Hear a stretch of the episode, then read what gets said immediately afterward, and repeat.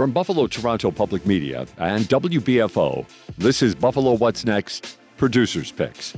Important interviews you may have missed from our daily discussion on race, segregation, and our shared humanity. Today, heart wrenching stories on the troubled history of Native American residential boarding schools. It took me eight hours first of crying just to read through my mother's file the first time I read it. Fighting for funding. Hear from community health groups worried about a shortfall coming in April. This carve out only impacts that safety net. We're talking about communities of color, people living with HIV, LGBT folks.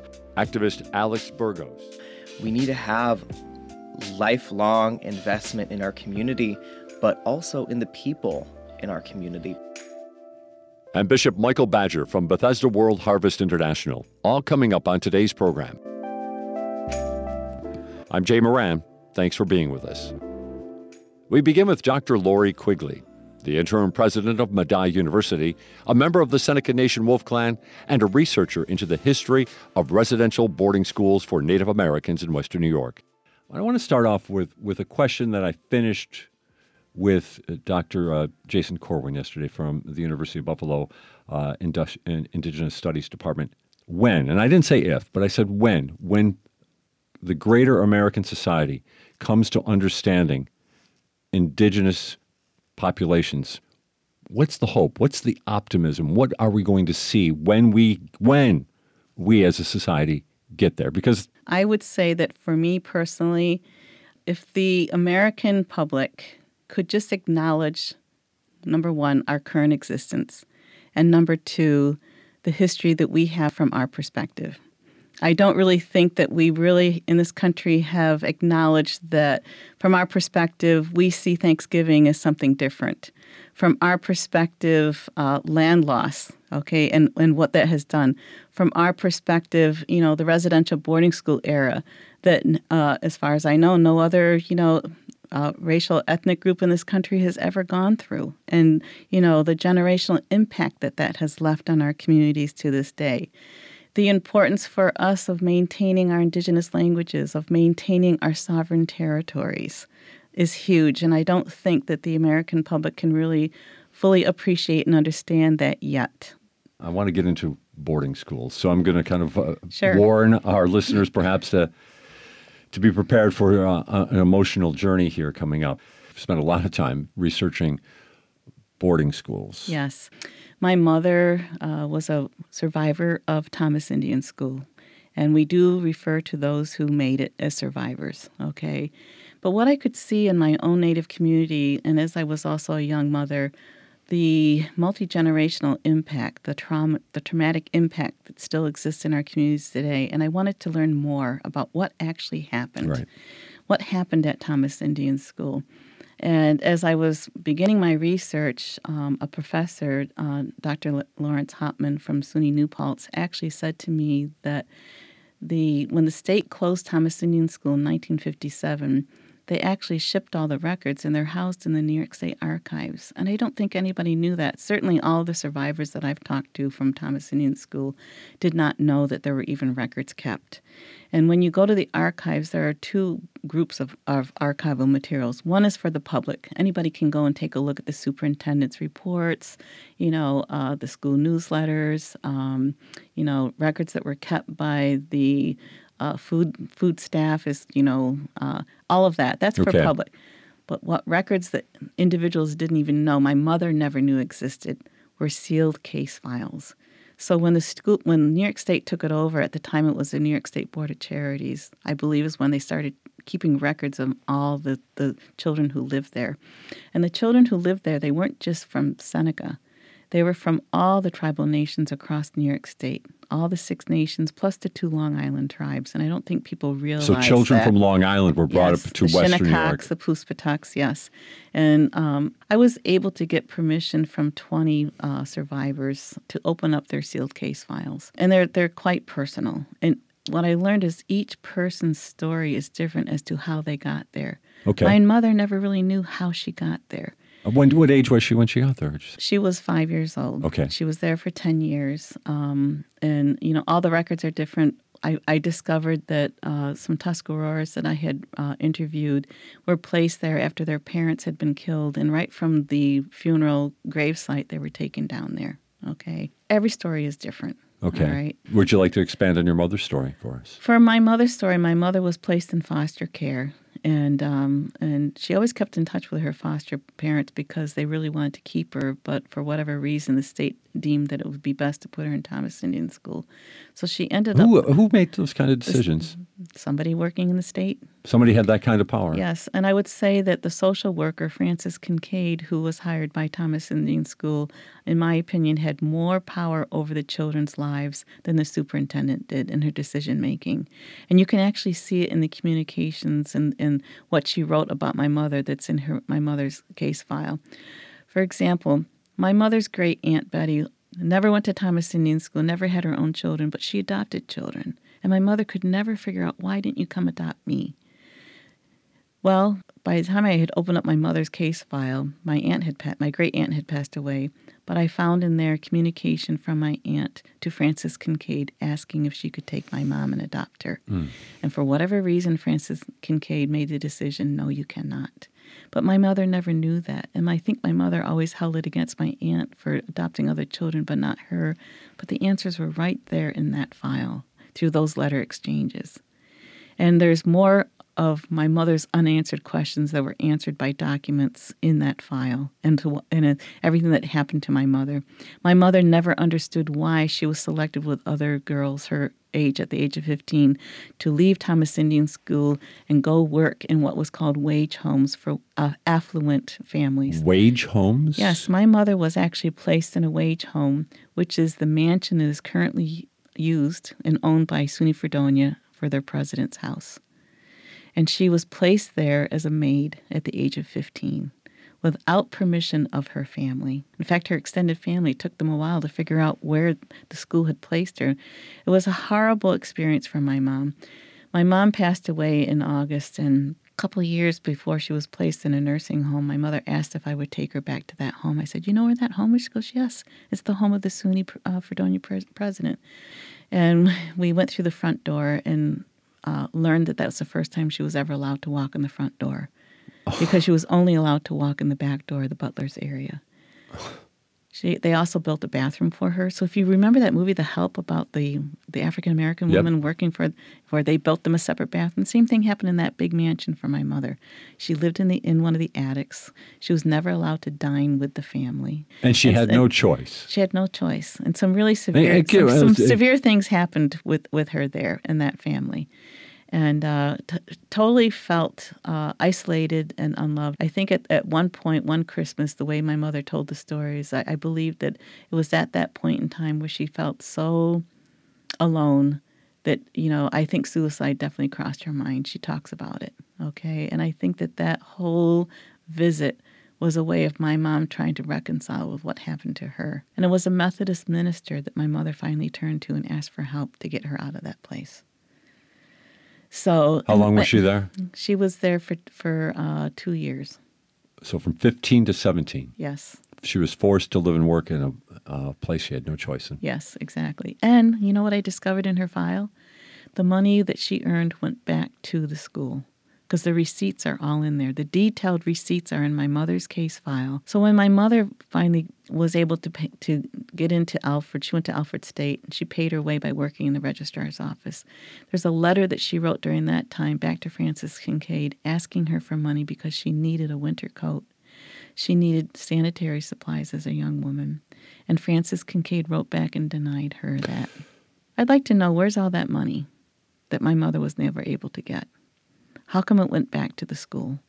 And that's just one example again of many other horrific things that happened medically to, you know, some of the individuals that I took a look at in their files. And when you say medically, are we kind of stretching the use of the term there? Uh, yeah. What What's interesting is that there's little cards that uh, the state had where you would have to sign off the parents' permission, but the handwriting on all of them is the same. So that that leads you to be a little suspicious. And, you know, some of the things that happened to the children at that time um, and what they went through, whether they were being used as guinea pigs or whatever. I think often, you know, when I talk to a lot of the survivors, and many of them aren't are no longer living today, they, w- they, they were definitely convinced that they were used um, as guinea pigs for vaccinations, etc. Mm. Um, and you can see, you know, some some of the operations that they had. There was no parental permission when they were when they lived there. They were also uh, isolated from their siblings. They were also isolated from families. You know, and there was a lot of heartache and you know, not understanding why families never came to visit why they were never allowed to go visit families. They were not allowed to go. They visit. weren't. No, even those I even, that that happened in my mother's case too, where a great auntie who lived on the west side of Buffalo wanted to have my mother come up for Christmas. She made the mistake of, of writing to my mother first that she was going to ask Frances Kincaid. Okay, and if you you put all the pieces together with the dates of the letter, Frances Kincaid was not happy that my her great auntie had, had asked my mother first before she asked Miss Kincaid. And she Frances Kincaid in her letter back to my mother said, "Well, she hasn't been behaving." Well, then I looked at the anecdotal records and she was Frances Kincaid was great at writing anecdotal records. There was nothing behaviorally wrong noted in my mother's records at that period of time. Okay. And yet that was the excuse that she used for not allowing her to go. And she says, It's too bad that you didn't ask me first. She starts the letter out that way. So I said, Well, that's the reason that she chose. Not that my mother was having behavioral issues in the girls' dormitory, because the anecdotal records prove that she wasn't. Wow. Yeah. So it took me it took me eight hours first of crying just to read through my mother's file the first time I read it and then hours afterwards of sifting through and analyzing and putting the pieces of the puzzle together. And I did the same for many other families. Some of the families asked me for copies of their files, and others I don't think they just they just don't want to see what's in there. You're outlining some horrific realities here. Let's. It was located on what is now Route 438. Route 438 between Gowanda and Irving on Seneca Nation territory. After following the Buffalo Creek Treaty, when the Senecas were forced to all go back down to Cattaraugus, the missionaries, uh, Laura and Asher Wright, who were Presbyterian, moved their mission back down there. And I believe at that time, I think they probably had, you know, good intentions of helping the children and the families out because there was such dire, stricken poverty, you know, just rampant through the reservation at that time. And uh, it was named after a Quaker benefactor, Philip Thomas, and that's where the name actually, you okay. know, came from. Thomas Indian School used to be Thomas Asylum uh, for destitute and orphan children. All right, and uh, the survivors always called it Salem as as you know, just as you know, sort of a nickname. Um, and then eventually it was taken over by the state of New York. And eventually in 1957, because of the conditions and the poor education of the children, they actually closed. They closed. They had closed the, the school. It was a decision that the governor at, the, at that time had made. How long was it open? It was open well over 100 years. So thousands of children actually attended there, uh, either as residential schools and some as day students. And the experiences I've learned from the day students is quite different from those who actually live there. I remember looking at one photo in the New York State archives of the dormitory, and I had shown it to my mom. I said, Is this exactly what it looked like? A bunch of beds? And she goes, Yeah, that's exactly what it looked like as she's describing it, she begins to unravel some stories. And one of the stories she said, Well, at night, you know, we would wait for the matrons to go to bed. And sometimes we, we'd have fun and we'd jump on the beds and laugh, but we'd always get in trouble. But then there were many nights when you could just hear the girls crying, one mm. girl crying, one girl crying there because they were so lonely and they missed their families and not understanding what happened to them. I think for my mom, for my family, what's really difficult uh, is that uh, just prior to the pandemic, we had to put my mom in a nursing home because she began to get dementia. And which was hard because anybody who was in a nursing home at that time, they just didn't understand what was going on. Okay, so I wasn't able to even see my mom for uh, quite a number of months. Um, and I was able then to visit her through windows, through, mm. you know, doorway, you know. But I was contacted by the staff because they had concerns over my mom. And this is the story behind the concerns. I went to visit, you know, my mom when we were talking to the glass doors, and she goes to me, Laura, you're not going to believe what happened to me. I said, What? Well, last night, those guys in the white coat, they took me outside and they threw me against the brick wall of the building. And I thought, Oh my goodness, what kind of place have we put my mom in? And then it dawned on me after conversations with her through her dreams, she was reliving in her dementia what happened to her at Thomas Indian School. And so I had to explain to the staff that no, she's not telling stories or lies about the staff. She's reliving what happened to her as a child. And because of her dementia, it's too hard for her to break apart. Well, is it, was this a dream or is this actual her reality right now in her state of dementia? Sure. So the saddest thing for my family is having known that my mother's life started in an institution and ended in an institution, you know, and going through much of the same trauma that, you know, we never knew she would go through and have repeated again because of her dementia. And very, here- very sad. Absolutely, and, and to hear that that notion that you know upon her dementia she flashes back to those early years. Obviously, she was living with those memories Yes, throughout her life. How exactly. how best can you understand how she coped? I think she coped because many of the children there were told that they weren't going to be anything but a bunch of drunk Indians. Hmm. They were told that. They were told that. And sadly, for my mom and and you know those that she lived with, for many of them, I think she could see it was becoming a reality. Certainly, when I was, you know, 12, 13, 14, she began taking me to funerals of people I didn't know, but there were people she lived with who that became a, a, a reality for them, a self fulfilling prophecy almost. But for my mother, she said, "I'll be damned if I'm going to let them tell me." That this is what's going to happen to me. There's something in her. She doesn't know where it came from that was set out to prove them wrong. And you know, when I talked about her files before, I noticed that Frances Kincaid kept track of my mom until she married my father. And my mother never knew she even did that, okay, which is really interesting. Um, but certainly, I think that my mother would often tell, you know, her five daughters, she'd say to us, I don't even know how I'm able to raise you. And it was never, I was never raised in a family environment you know, and she certainly ran our household like an institution. We had our chores. She posted them every week. You know, we had to make our beds the military style, the way that they were taught. Um, we had to iron, you know, our clothes the way that she was taught because that's what they were taught. Right. You know, as, as young women at Thomas Indian School, and she made sure that you know uh, the meals were sort of done a lot of the same, and uh, uh, but that's what she knew. That's what that's what she grew up with. We didn't get the the hugs, the kisses, the I love you because she she didn't she didn't grow up with that.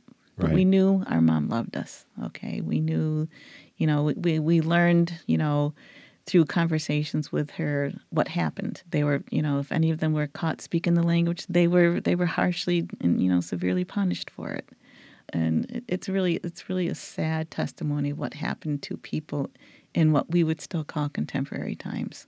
Most certainly. Seriously. Yeah, no doubt. 1957 Yes, is not all that long ago. No, it's not. So for 10 years of her life, she's had her heritage ripped away from her. Yes. The the formative years for her. Did she return to some of that after it was over? She actually ended up after she married my father and they lived um, in the Dunkirk Fredonia area. They actually moved to the reservation probably when I was about four years old. And interesting enough, my mother went back to what you would call home. Okay, my sisters and I, following my mother, my mother ended up going back, to getting her her Seneca name, which is Jagonya. She returns. Isn't that interesting? Yes. And you know, and we were all, you know, went through um, longhouse ceremonies to get our names as well. But I think that there's something probably that happened to her, and, and from her understanding that she always wanted to give back to her people. And so she worked for the Seneca Nation um, in different capacities for a number of years. She was also served as the Seneca Nation counselor. She also served as part of the Salamanca lease negotiating team of the council when they renegotiated that. She spoke. It was her testimony in Congress that is still used in at UB's uh, Native Studies, Indigenous Studies program. So she she certainly had an impact, and she was always giving back. And I think that's why probably I am the same way. Okay, uh, my just my whole philosophy. Yeah, I was going to. I was just going to ask though. I mean, did you find inspiration in your Oh, mother's most story? definitely, most definitely. And my mother and I uh, were very close. My mother was the founder of New York State's Indian Education Association. I certainly chaired that association uh, for 10 years, if not longer, and I'm still associated with that. And, and now at the national level, you know, I've had uh, presidential appointment to the National Advisory Council on Indian Education. I currently serve as ombudsperson for National Indian Education Association. So I would say that my mother had tremendous impact on me and my life and, and the direction that I went in. And yet, she saw other examples of Oh, her schoolmates who didn't have such yeah. a fruitful existence, perhaps. And I think that's probably why she became the person she became. She just wanted she wanted to, to make sure that people could overcome that. Her way of giving back to community. She certainly helped out a lot of Native students in New York State at the higher ed level because she also went into higher education administration. She worked at St. Bonaventure for a number of years as their founding higher education opportunity program director. When she retired, she worked uh, as a counselor, guidance counselor at Randolph Academy, which is a, a school district, if you will, that takes in children from across Western New York that aren't successful in other schools. And uh, she fit in really well with those kids. And I c you can only imagine why. Dr. Lori Quigley. Up next, Dave Debo talks with activist Alex Burgos. Alex, thanks for being here. Thank you for having me. Little biographical stuff. If we can start with your your origin story, as it were. Well, Buffalo born and bred. Born and raised, I was Okay. born in Sisters Hospital um, to my beautiful Puerto Rican family. Lifelong Buffalo resident, super proud, love my city, nowhere I'd rather be in the entire world. And so, with that, I want to deliver resources. I want to bring about the change I want to see, and I want everybody in the city to have a better life. Before the program started, we, we were chatting uh, outside the studio briefly.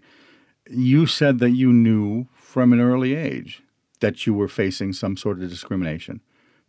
Absolutely. Um, you know, I think from when I was very young, I knew I was different. Okay. in a multitude of ways. But I also think I knew I was different in a positive way because I knew I wasn't just going to sit around and look the other way and stand around. With that being said, the things that made me different that once hurt me and the things that I thought were weaknesses are things that I actually now see as my superpower. And are you referring to, uh, you, you're upfront, I'm not telling the world any secret here. You're a gay man and you're a Latino. Yes. Which one of those results in maybe more discrimination or more obstacles for you? Um, I think I have a very unique uh, experience and perspective being both a person of color and a member of the LGBT community, in that I don't think that I can really choose one or the other. I think my whole existence. It is, it is you. that's me. Okay. And from a very young age, I knew that my entire existence was heavily politicized and that people like me were always at the forefront of, you know, negative policy change or legislative action. Um, and I knew that from when I was eight years old. Really? Yeah. the I, politics portion of it at eight years, that's interesting to me. eight, nine, ten, that was around the time when the 2008 presidential elections were on their way and people were name dropping themselves as candidates. And then eventually, as time went on, the first race that I fully, fully paid attention to was the historic primary between Barack Obama and Hillary Clinton, and which eventually led to the historic victory of Barack Obama. So, I mean, I was not only, uh, you know, experiencing my first moment of being engaged, I was also witnessing history.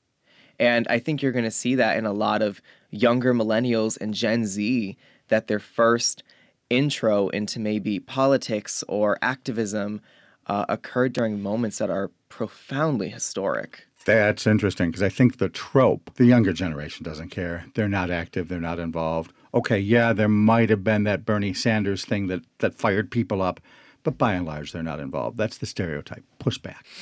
I I don't think that's true. I mean, I'm always surrounded by young people who are absolutely brilliant and engaged and really want to be the change that they want to see in the community. I think there needs to be more investment in young people, in young leaders across the board, not just on the political spectrum, but we need to invest in our young nonprofit leaders. We need to invest in our young leaders in the private sector. We need to invest, again, in our young leaders emerging in politics because eventually the time will come when they have big shoes to fill And we need to make sure that they're ready, equipped, and prepared to hit the ground running. It almost sounds like you're saying we don't have a deep enough bench or we're not recognizing the, the power of the farm team. Well, I think that there there absolutely needs to be a bigger investment in younger leaders, and uh, you know, I'm very proud to be someone that does that and has done that for my entire career. You know, I create a lot of community programming and events where youth are centered, and it's not very often, especially in LGBT events, where you see that they are youth centered and youth specific. Really? Yes. Interesting. I would not have known that. No, and and a lot of people don't, and I'm really happy to see you know a lot greater investment happening in youth programming, um, as well as to be someone that creates that, particularly for the Black and Brown LGBTQ youth by creating events like ballroom events. I was going to ask you, give me an example of something you've you've created recently. Oh my God, the one that everyone always talks about. Uh, in June for Pride Week, we had done the Intersect Vogue Night, which basically we had closed off Allen Street. Mm-hmm. Uh, we had had a stage built and we had ballroom categories for cash prizes and free tickets to Pride. We had about 500 people there. Um, primarily black and brown LGBT people. So that's always an event that people always talk about, whether they saw it on Facebook Live or they saw it on an Instagram story or they see photos or videos.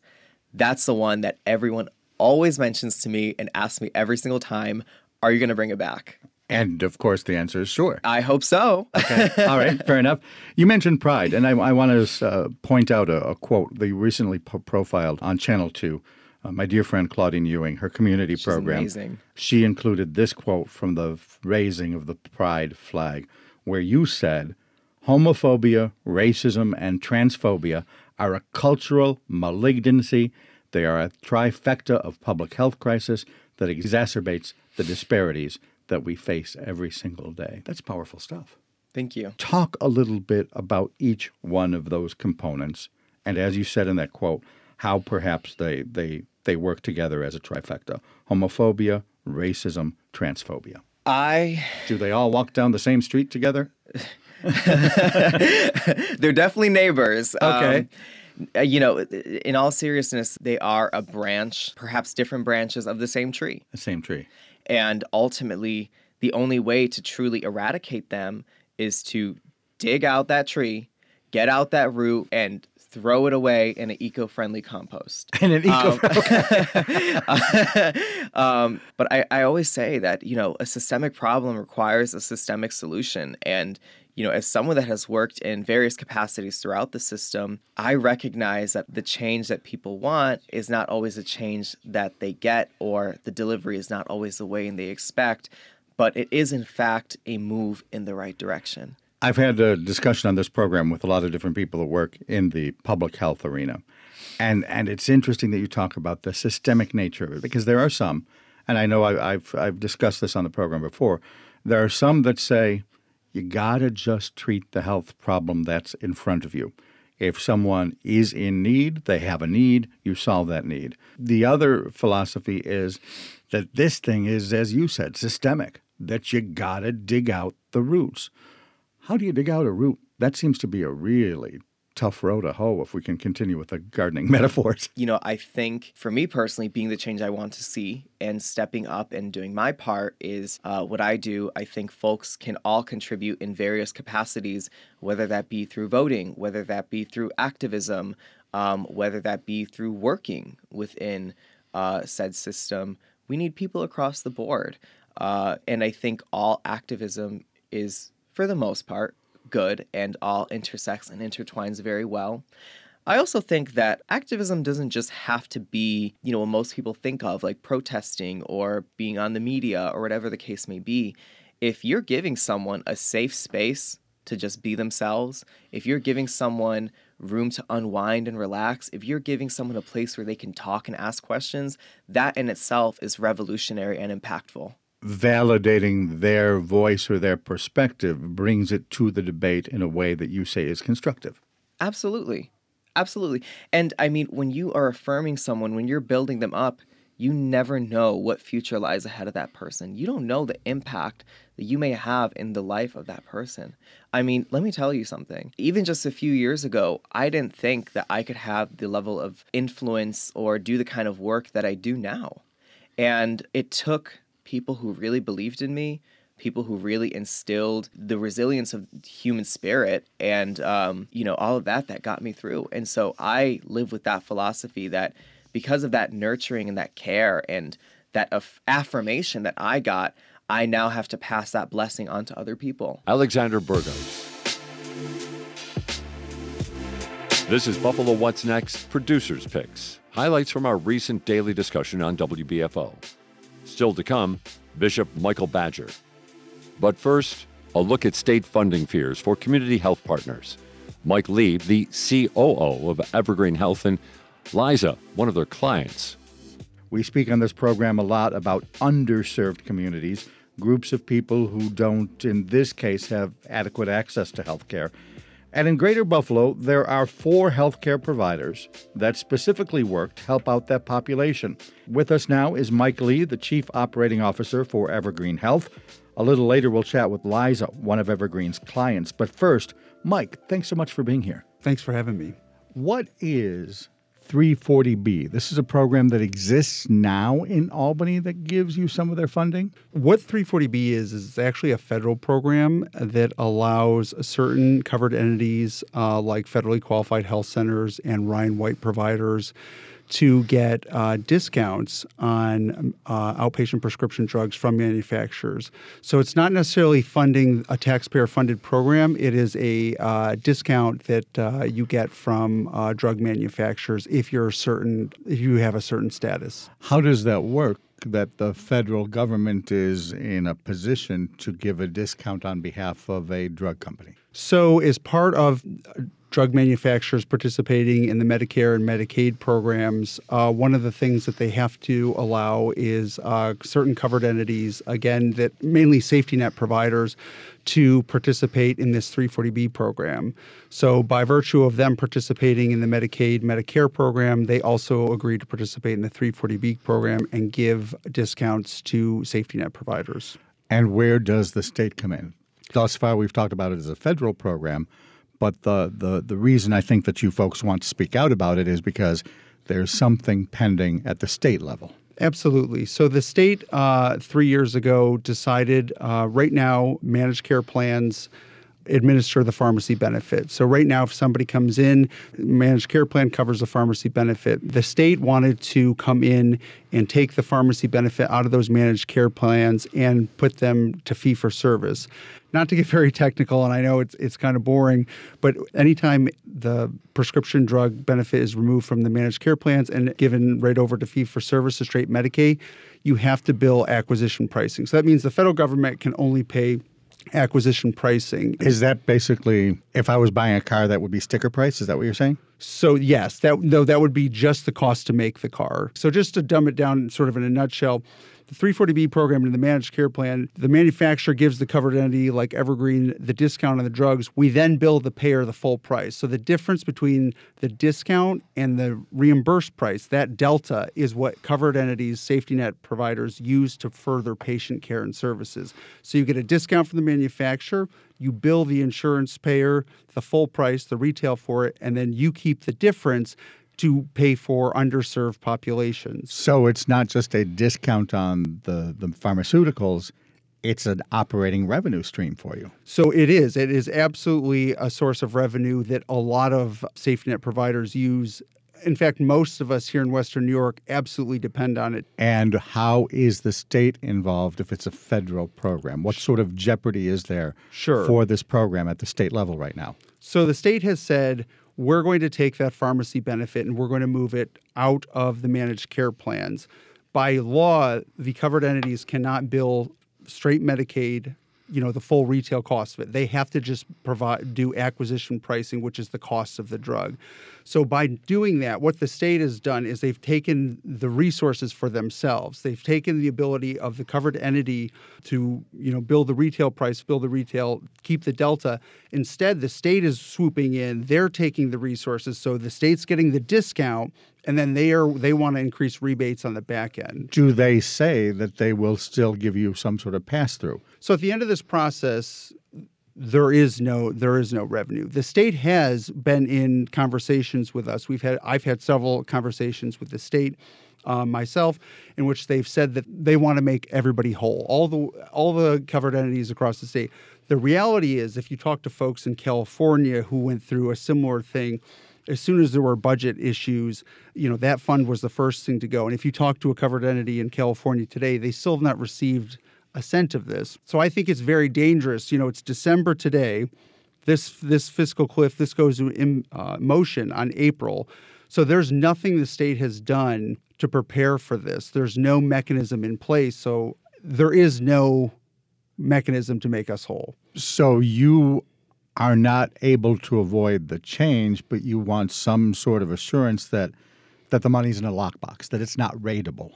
Right. And unfortunately, only, you know, that's a budgetary issue. The Department of Health doesn't have the ability to set aside indefinite, you know, sums of money uh, for safety net providers. What is the state's rationale? I imagine they're arguing that if they bring it in house, as it were, that they can then save money and, and not necessarily cut anything from your budget. Sure. I think the states, one of the states' arguments, of course, they want to increase transparency. They want to, you know, increase the amount of rebates that they're able to get on some of these drugs.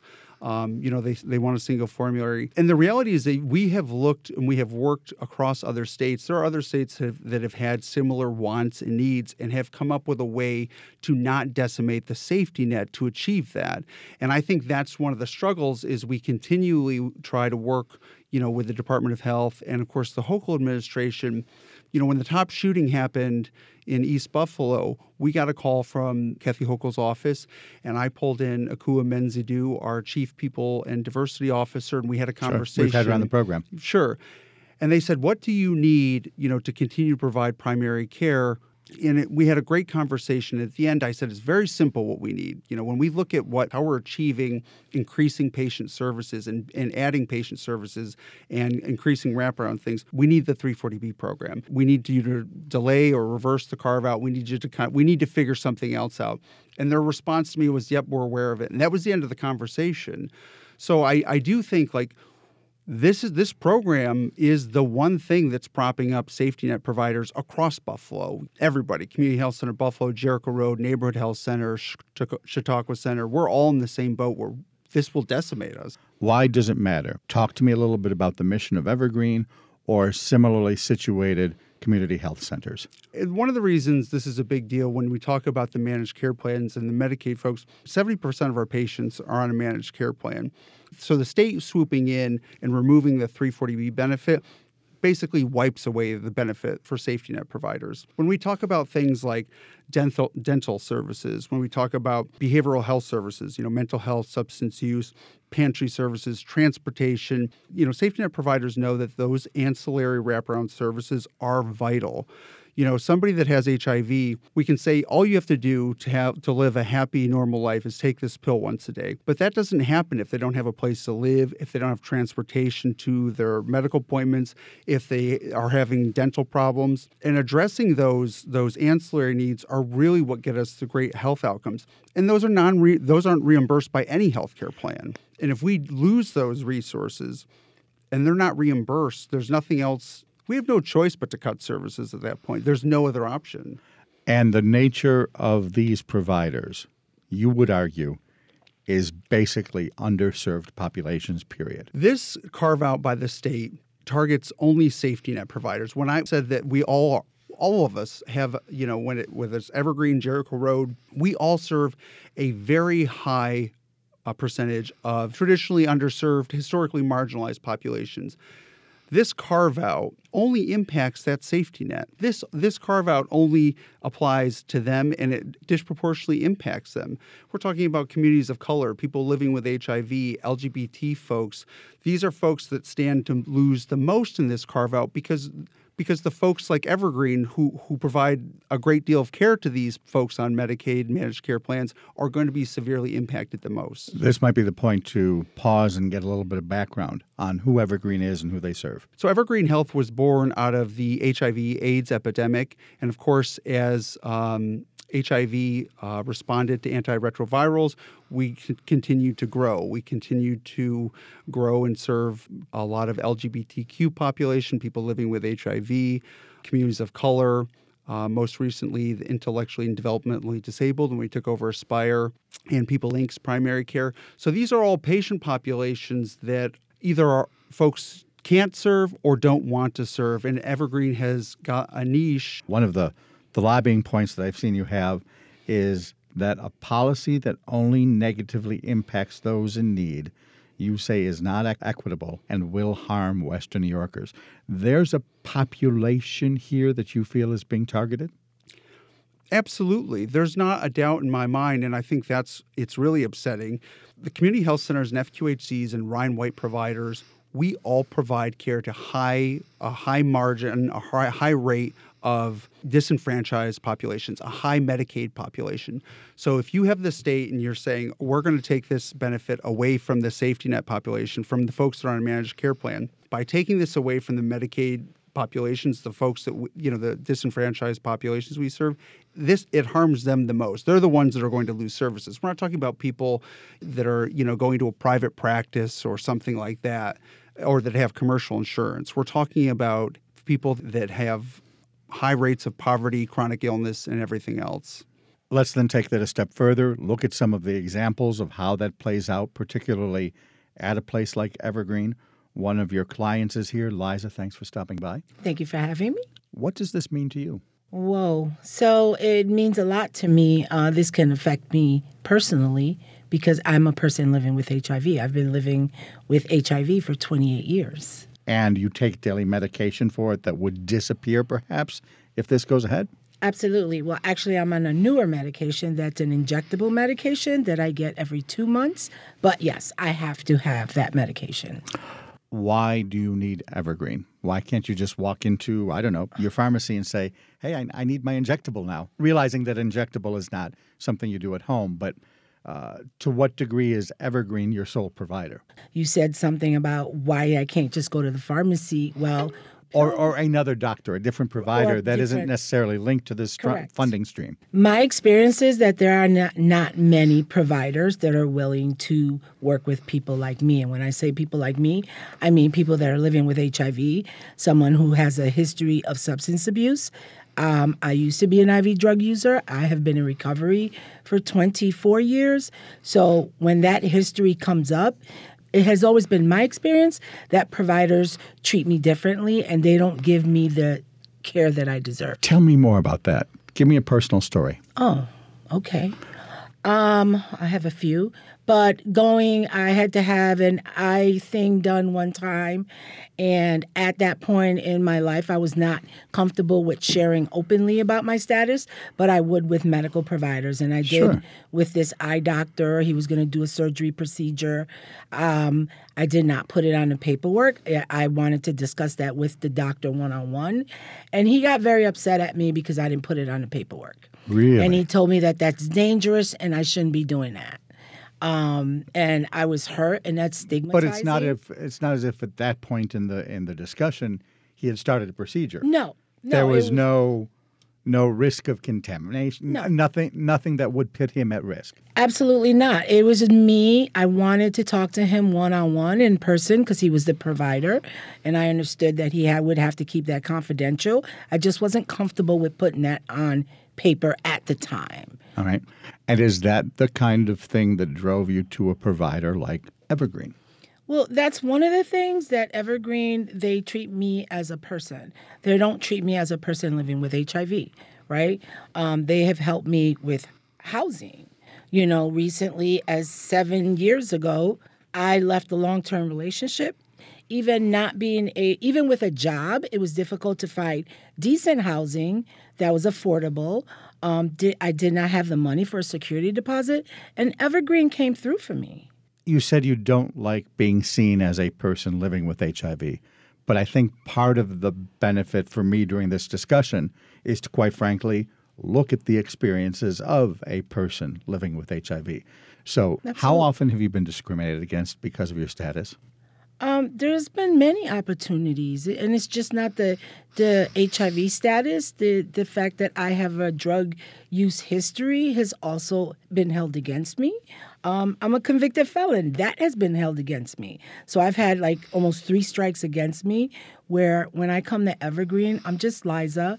I need medical care. I need dental care. I need pharmacy help. I may need housing. I don't know. One day I might need the food pantry. Talk to me about the cost involved here. Let's say you did not have Evergreen or some of the other options that, that we're talking about within this context. Would you be able to still get those services, but at a different price?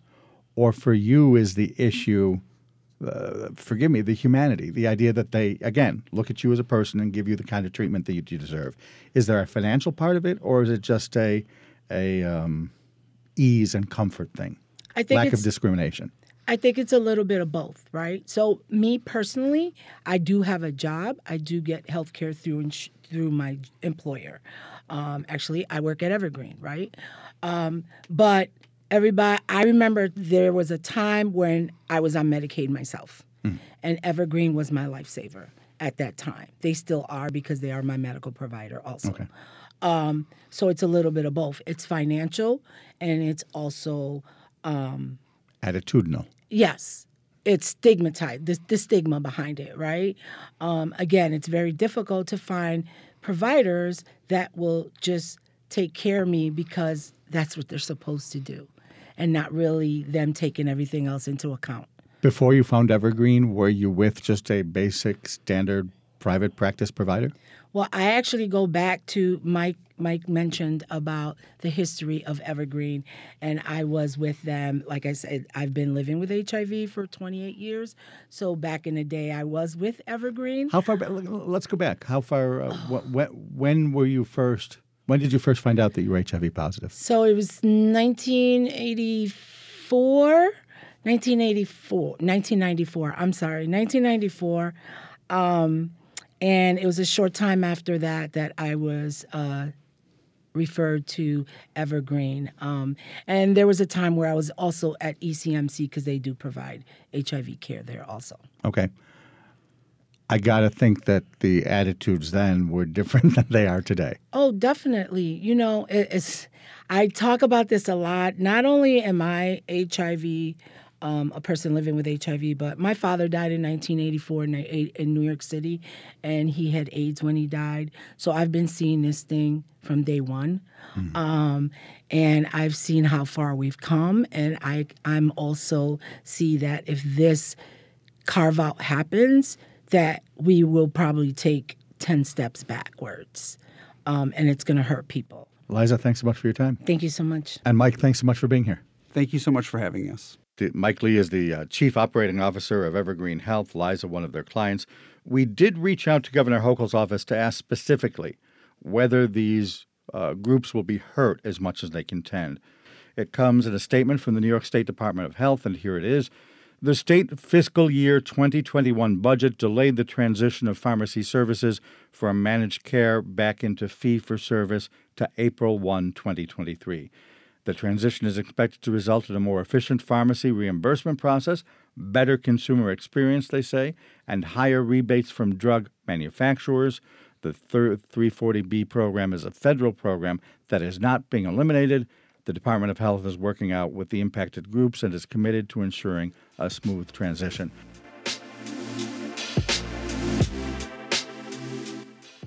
We close now with Bishop Michael Badger from the Urban Think Tank in Buffalo and the Bethesda World Harvest International Church. Before the program, we were talking in general about the East Side and about the conversation that needs to be had. And you crystallized it. You summarized it really well when you said, we don't need benevolence, we need investment. Absolutely. Uh, the reason why the community looks like it does is the divestment that happened over the last uh, 50 years. And so to change that, you need investment. You don't need benevolence takes care of a immediate need, but long term, you're still faced with this the same circumstances. And so what we, we what we need in, in our community is those that are willing to come in and partner and recognize that there is business opportunities that can benefit uh, everybody involved. Six months after the shooting, are we stuck on benevolence, or is there still a need for that and the investment?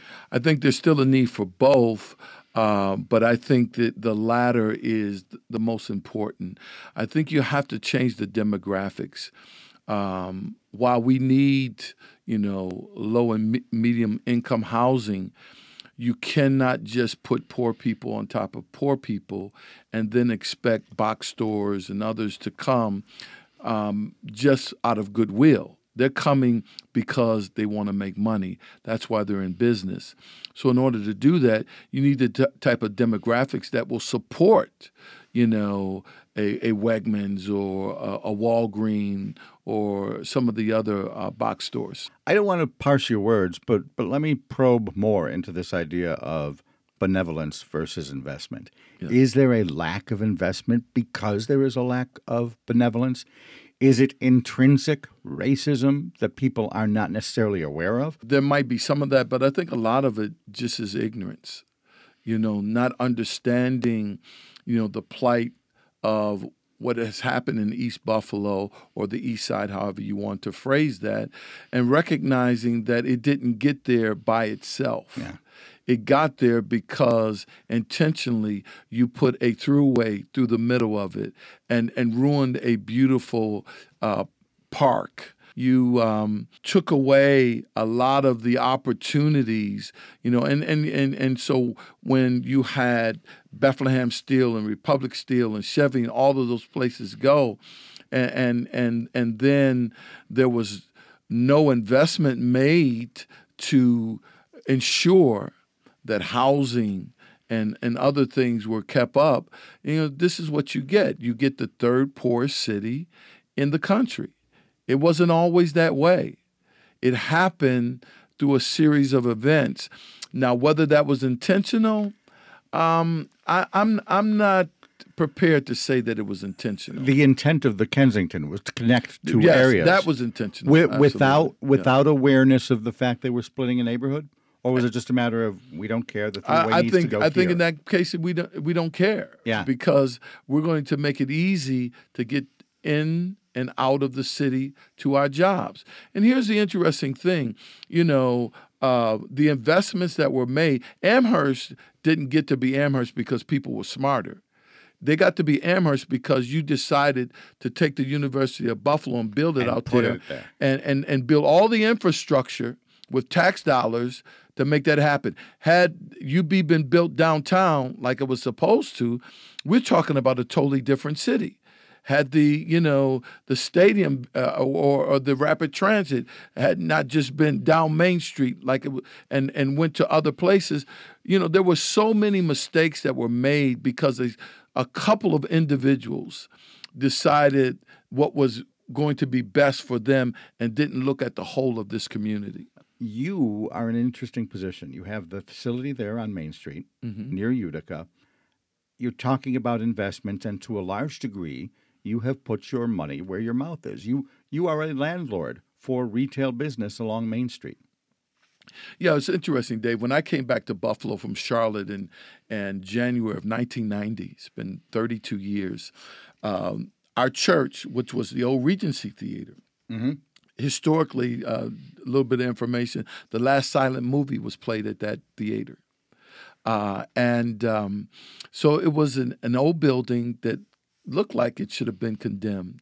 And we put three and a half million dollars into that building, revitalized it, changed it. And then the building next door to us that would take us to East Utica was in, in disrepair. We talked to uh, the owner of it, he sold it to us. And we redid that building. And now we're putting some affordable apartments upstairs. We've got um, commercial space downstairs. So, uh, altogether, we've invested um, over $5 million on that main uh, Square area right there. Is it easy for businesses to set up shop? Even and, and everyone says Jefferson, but but let's look at that uh, Mm. that desolate stretch of Main Street. Is it easy for businesses to set up shop there? I think there's an opportunity f- for business, but it has its challenges because of you know you're looking at the busiest uh, subway station in the city, right there at Main and Utica, and there's a lot of traffic that happens there, and and and we have some challenges because of of drug treatment centers and and different things like that. But uh, I I still think that there's great opportunity uh, for for business right there because of the amount of people uh, that um, visit that area every day. I think of um, the first President George Bush and his whole idea of a thousand points of light. The idea was that volunteer groups and faith groups and people out there make those thousand points of light, that it didn't necessarily have to be government. That's kind of what you're doing with the church, isn't it? Absolutely, I I, I believe that. Um, the true gospel has to impact outside of the four walls, or what what does it mean to the community? If if, if you're talking about reaching out and making a difference, if it's just in the four walls, then why are you necessary? Uh, I, I think you have to be able to impact outside of of the four walls of the church to really be what Jesus preached and taught. Does that absolve the government for not doing enough? No, I, I, I, the, the government government must play its part. Let's face it, we don't have the type of dollars that government has, but I think government shouldn't exclude faith-based organizations from being a part because those are our, we pay taxes too. And, and so Wait a minute. Churches don't pay taxes. Churches don't, but the people in them do. Yeah. Oh, okay. Yeah. So, um, and and then the, the mission that we do uh, of feeding, of of clothing, of you know like this.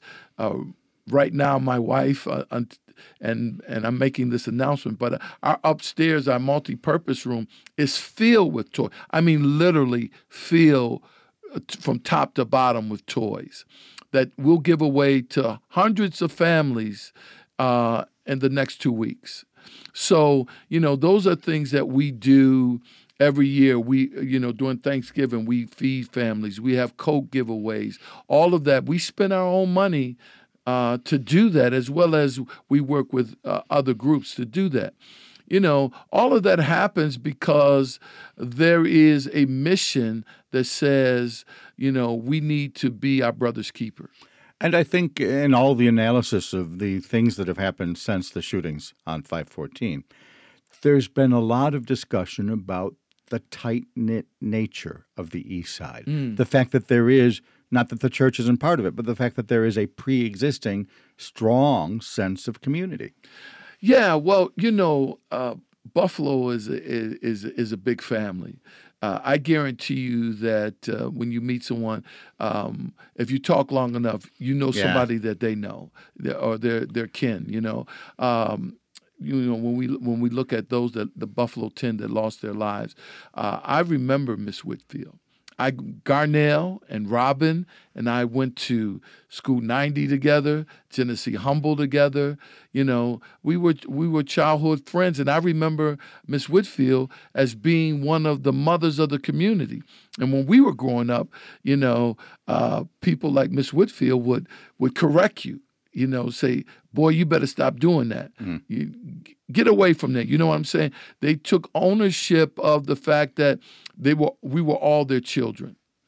And in your congregation, there are a lot of people that knew the 10. Oh, absolutely. Everybody knew somebody. Yeah. Or had family that was were a part of that. Yeah. How's the community doing? Uh, is there still grief, or, or I, I go back to your earlier premise? Now is the time for uh, benevolence, uh, investment rather than benevolence. Yeah. Um, do we still have people who are grieving and suffering and hurting? I would I would definitely say to the families that lost loved ones, um, and and and to even those that saw that, absolutely, there is still uh, the process of grief that is happening. Um, I I think for for for many people, um, there is now the issue. Okay, what what is going to happen out of this that will make this tragedy uh, turn into some type of triumph. People you think are ready to turn that corner? I think so. Okay. I think so. Uh, I think that that needs to happen in order to give some sense that this was just, you know, that people didn't just senseless lose their life and nothing positive came out of it. And that's today's program. Each episode is on WBFO weekday mornings at 10, weeknights at 9, and you can listen on demand at WBFO.org. You can subscribe to our podcast too, wherever you get yours. I'm Jay Moran. Thanks for listening.